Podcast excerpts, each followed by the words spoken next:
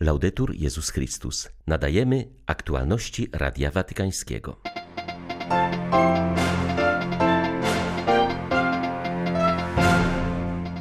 Po modlitwie Regina Celi papież Franciszek złożył życzenia świąteczne wiernym kościołów prawosławnych oraz katolickich kościołów wschodnich i łacińskich, którzy obchodzą dziś Wielkanoc. Życzył im, aby zmartwychwstały Pan napełnił ich światłem i pokojem. Prowadzony od lat w Republice Środkowoafrykańskiej dialog ekumeniczny i międzyreligijny przynosi owoce, które ujawniły się z chwilą zagrożenia dla pokoju, uważa kardynał Dieudonné Nzapalainga. Trumna z ciałem zamordowanej w Peru Nadi de Munari została przetransportowana do Rzymu. Pogrzeb świeckiej misjonarki odbędzie się trzeciego maja w jej rodzinnej miejscowości w północno-wschodnich Włoszech. drugiego maja witają Państwa ksiądz Krzysztof Ołdakowski i Łukasz Sośniak. Zapraszamy na serwis informacyjny. Nie możemy być dobrymi chrześcijanami, jeżeli nie trwamy w Jezusie. Z Nim zaś możemy wszystko, powiedział papież przed modlitwą Regina Celi. W rozważaniu Franciszek nawiązał do niedzielnej Ewangelii, w której Pan Jezus przedstawia się jako krzew winny, z którego latorośle czerpią życie. Ten obraz pokazuje, że jesteśmy wszczepieni w Chrystusa i to On pozostaje źródłem naszego istnienia. Ojciec Święty zwrócił uwagę, że czasownik trwać pojawia się w Ewangelii aż siedem razy. To trwanie nie jest trwaniem biernym, spoczywaniem w Panu, pozwalając, aby życie nas usypiało. Nie, trwanie w Nim, trwanie w Jezusie, które nam proponuje, jest trwaniem czynnym, a także wzajemnym. Dlaczego? Ponieważ bez krzewu winnego latorośle nic nie mogą uczynić. Potrzebują soków, aby rosnąć i przynosić owoce, ale krzew winny potrzebuje również latorośli, ponieważ owoce nie rodzą się na pniu drzewa. Jest to potrzeba wzajemna, jest to wzajemne trwanie, aby wydać owoce. My trwamy w Jezusie i Jezus trwa w nas.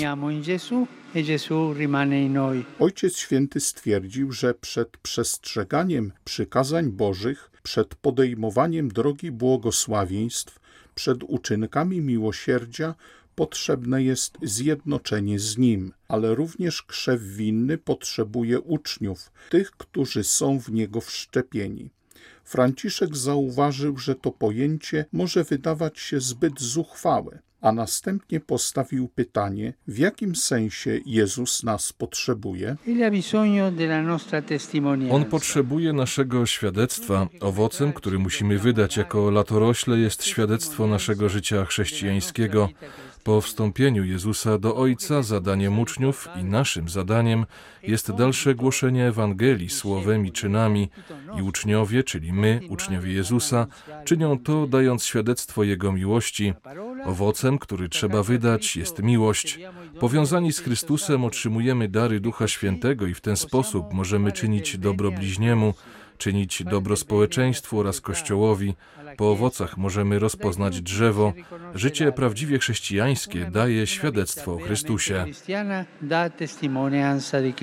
Ojciec Święty zaznaczył, że owocność naszego życia zależy od modlitwy. Ważne jest, aby prosić o łaskę myślenia, działania oraz patrzenia na świat i ludzi oczami Jezusa. Wtedy nasze serca zwrócą się w stronę najuboższych i najbardziej cierpiących. Po modlitwie Regina Celi papież przypomniał, że dwa dni temu w Caracas w Wenezueli został beatyfikowany José Gregorio Hernández. Był lekarzem o solidnej wiedzy i mocnej wierze. Potrafił rozpoznać w chorych oblicze Chrystusa i jak dobry Samarytanin z ewangeliczną miłością spieszył im z pomocą. Ojciec Święty zwrócił się do wiernych kościołów prawosławnych oraz kościołów katolickich, wschodnich i łacińskich, którzy zgodnie z kalendarzem juliańskim obchodzą dzisiaj uroczystość Wielkanocy. Życzył im, aby zmartwychwstały Pan napełniał ich światłem i pokojem oraz pocieszał szczególnie wspólnoty przeżywające trudne doświadczenia. Franciszek podkreślił, że miesiąc maj jest szczególnie poświęcony Najświętszej Maryi Pannie. W tym roku nabożeństwo do niej przybiera formę maratonu modlitewnego, który przebiega przez ważne sanktuaria maryjne, aby błagać o ustanie pandemii. W tym kontekście pojawiła się pewna inicjatywa, która jest bardzo bliska mojemu sercu. Inicjatywa Kościoła Birmańskiego, który zaprasza nas do modlitwy o pokój poprzez poświęcenie jednego Zdrowaś Maryjo z codziennego różańca w intencji Mianmy. W tym miesiącu prosimy naszą Matkę Niebieską, aby przemówiła do serc wszystkich odpowiedzialnych za Birmę, żeby znaleźli odwagę do podążania drogą spotkania oraz pojednania i pokoju. Ojciec Święty wyraził współczucie narodowi izraelskiemu z powodu wypadku, który miał miejsce w ubiegły piątek na górze Meron i spowodował śmierć czterdziestu pięciu osób oraz wielu rannych. Zapewnił o swojej modlitwie za ofiary tej tragedii oraz ich rodziny. Papież pozdrowił również członków stowarzyszenia Meter, które angażuje się na rzecz dzieci będących ofiarami przemocy i wykorzystywania oraz przedstawicieli ruchu politycznego dla jedności założonego dwadzieścia pięć lat temu przez Chiarę Lubich. Życzył im owocnej pracy w służbie dobrej polityki. Wiele osób bezpośrednio dotkniętych przez COVID dziewiętnaście zmarli i ich rodziny, ci, którzy żyją w niepewności, lekarze i pielęgniarki, naukowcy i wolontariusze. W intencji ich wszystkich modlił się wczoraj w Bazylice Watykańskiej papież Franciszek. Wieczorny różaniec stanowił pierwsze ogniwo łańcucha modlitewnego, który do końca maja będzie łączył świat we wspólnym wołaniu do Boga o ustanie pandemii. Każdego dnia tego miesiąca maja będziemy powierzać Tobie, Matko Miłosierdzia, wielu ludzi, którzy zostali dotknięci wirusem i nadal cierpią z powodu jego skutków. Od naszych zmarłych braci i sióstr do rodzin, które żyją bólem i niepewnością jutra, od chorych do lekarzy, naukowców i pielęgniarek zaangażowanych na pierwszej linii tej walki, od wolontariuszy do wszystkich profesjonalistów, którzy oddali swoją cenną służbę na rzecz innych, od osób pogrążonych w żałobie i bólu do tych, którzy zwykłym uśmiechem i dobrym słowem przynieśli pocieszenie potrzebującym, od tych, zwłaszcza kobiet, które doznały przemocy w murach domu z powodu przymusowego zamknięcia, do tych, którzy z entuzjazmem chcą powrócić do rytmu codziennego życia. Na zakończenie papież na znak zjednoczenia w modlitwie błogosławił różańce przeznaczone dla trzydziestu sanktuariów, które będą prowadziły modlitwę w swoich krajach i do których odmawiania wierni będą mogli przyłączyć się za pośrednictwem mediów.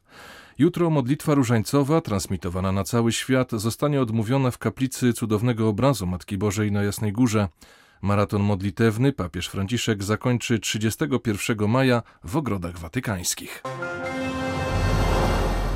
Trumna z ciałem zamordowanej w Peru świeckiej misjonarki została w sobotę przetransportowana do Rzymu. Pogrzeb Nadi de Munari odbędzie się trzeciego maja w Schio koło Vincenzy, miejscowości w północno-wschodnich Włoszech, z której pochodziła. Liczba uczestników będzie ograniczona ze względu na obostrzenia sanitarne, ale cała uroczystość będzie transmitowana na żywo na kanale YouTube diecezji Vincenza. Włoszka zmarła w wyniku odniesionych ran zadanych maczetą przez nieznanych sprawców. Przed wylotem trumny do Włoch misjonarkę pożegnali mieszkańcy Nuevo Chimbote, gdzie pracowała. Wśród nich znalazł się ksiądz Rafael Refosco, jeden z misjonarzy dzieła Mato Grosso i przyjaciel zamordowanej. Ma trzydzieści cztery lata, ale Nadię zna od ponad dwudziestu. Był jednym z nastolatków, którym misjonarka pomagała od chwili swojego przyjazdu do Peru. Wielu ludzi, którzy przyszli ją pożegnać, opowiadało o pomocy, jaką otrzymali od Nadi. Ona była właśnie taką osobą. Zaprzyjaźniła się z rodzinami, którym pomagała i starała się ratować te dzieciaki. wspomina ksiądz Refosco. Może być teraz aniołem, który czuwa nad nami, a jednocześnie przykładem życia kogoś, kto oddał się całkowicie Bogu i ludziom. Myślę, że Nadia jest znakiem także wśród nas, wolontariuszy, wśród jej przyjaciół. Pozwala nam zrozumieć, że droga miłosierdzia jest drogą, która prowadzi do życia krzyżem Jezusa, że dawać to zawsze coś tracić, nawet życie. Myślę więc, że taki jest głęboki sens życia Nadi, dawać do końca życie Ewangelią, Ewangelią, która nie pozostaje tylko słowami, która nie dostosowuje się na siłę do naszych czasów i ograniczeń, ale taką, która wzywa do obrony radykalnej drogi, wzgardzonej przez świat, a dla Boga będącej głęboką mądrością.